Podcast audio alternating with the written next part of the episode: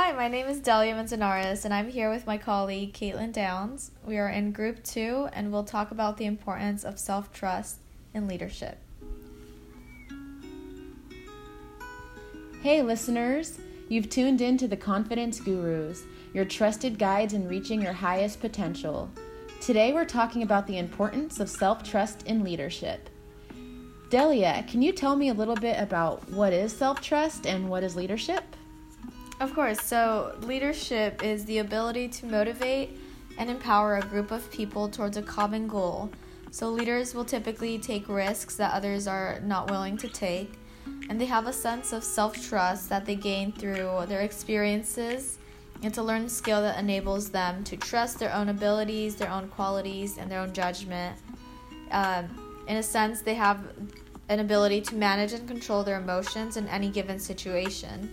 And I really enjoyed this quote that read uh, Leaders are responsible for the people who are responsible for the results. Yeah, that's a great quote. Why would you say self trust is so important when it comes to being a successful leader? Well, that's a great question, Caitlin. So I think it's very important to have self trust because it's not just you who's trusting in your work, it's the people around you, the people you're leading, and people judge you in three main areas. And that's your character, and that's your moral qualities, your expertise, which is how willing you are to teach others and mentor other people, um, and the their individualization, which is how they treat other people. So how they regard people. Um, do does a leader come up to you and ask you how are you doing, or do they just kind of look your way and just give you a quick smile? It's the little differences that make a difference. Yeah, so I know a lot of people may confuse confidence with arrogance. I think it's really important to understand the difference so that we can recognize when we have a balanced, mutually trusting relationship and when we don't. Yeah, that's really true. You know, there is a fine line. And what would you say the main difference between the two are? For me, I would say that the difference between a confident person and an arrogant person is that a confident person is always going to be leading with empathy and understanding. Um, they will admit when they're wrong and apologize. And also, they just naturally will attract followers because they're seen as genuine and positive.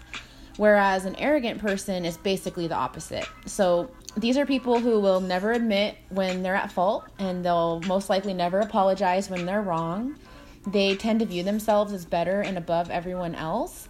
And they have a deceitful way about them that is impossible to hide. So um, they can be called out from a mile away. It's pretty obvious to spot. Um, they will come off as confident, but inside they lack true self esteem and they will micromanage because they don't trust others and they really don't trust themselves either.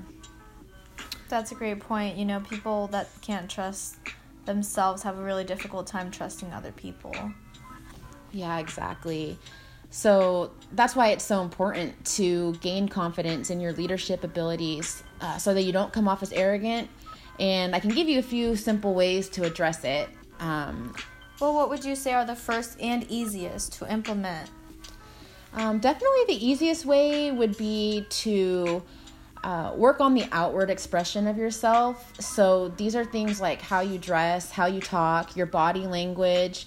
Um, these are the things that people will first notice about you. They're the most controllable things, and naturally, your self trust and your confidence and your abilities will grow to match that. Well, can you be more specific on what you mean by how you talk? Can you give us a couple examples? Yeah, so what I mean by how you talk is you really want to be mindful of how fast you're talking. A lot of people will rush through what they want to say, which can come off as being either nervous, rushed, or people may think that you don't really know what you're talking about or that what you're saying is valuable. Um, I have a really hard with that one myself. And you also want to consider the volume and tone in your voice.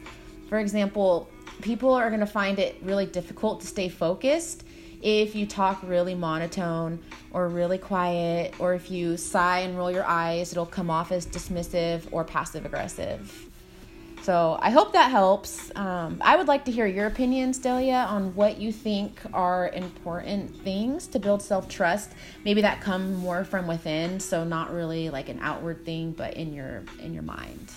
Yeah, and I think um, your mentality has a lot to do with how great of a leader you are. Um, if you have a growth mindset versus a fixed mindset, it has a lot to do with it. So not letting your past experiences determine your competency and learning from your mistakes is crucial to growing your mentality in a positive light. Um, if you have a fixed mindset, you let your failures hold you back from taking future risks. You are one foot in, one foot out, and you're constantly believing that your failure is a reflection of your potential. And that's just not the case. Uh, a couple other things that are great to uh, start doing um, is just repeating and practicing over and over the any anything that you might be uh, a little self self conscious self conscious about. Yeah, so practice and practice. If you have a speech that's coming up, repeat it in front of the mirror. Get comfortable with yourself you know, you'll start to feel more comp- confident in your abilities and you'll start believing yourself more in the future. And lastly, it's important to be authentic. Doing what you believe is right and leading by example is the Hail Mary. so, positivity is attractive. You know, leaders need to exude positivity.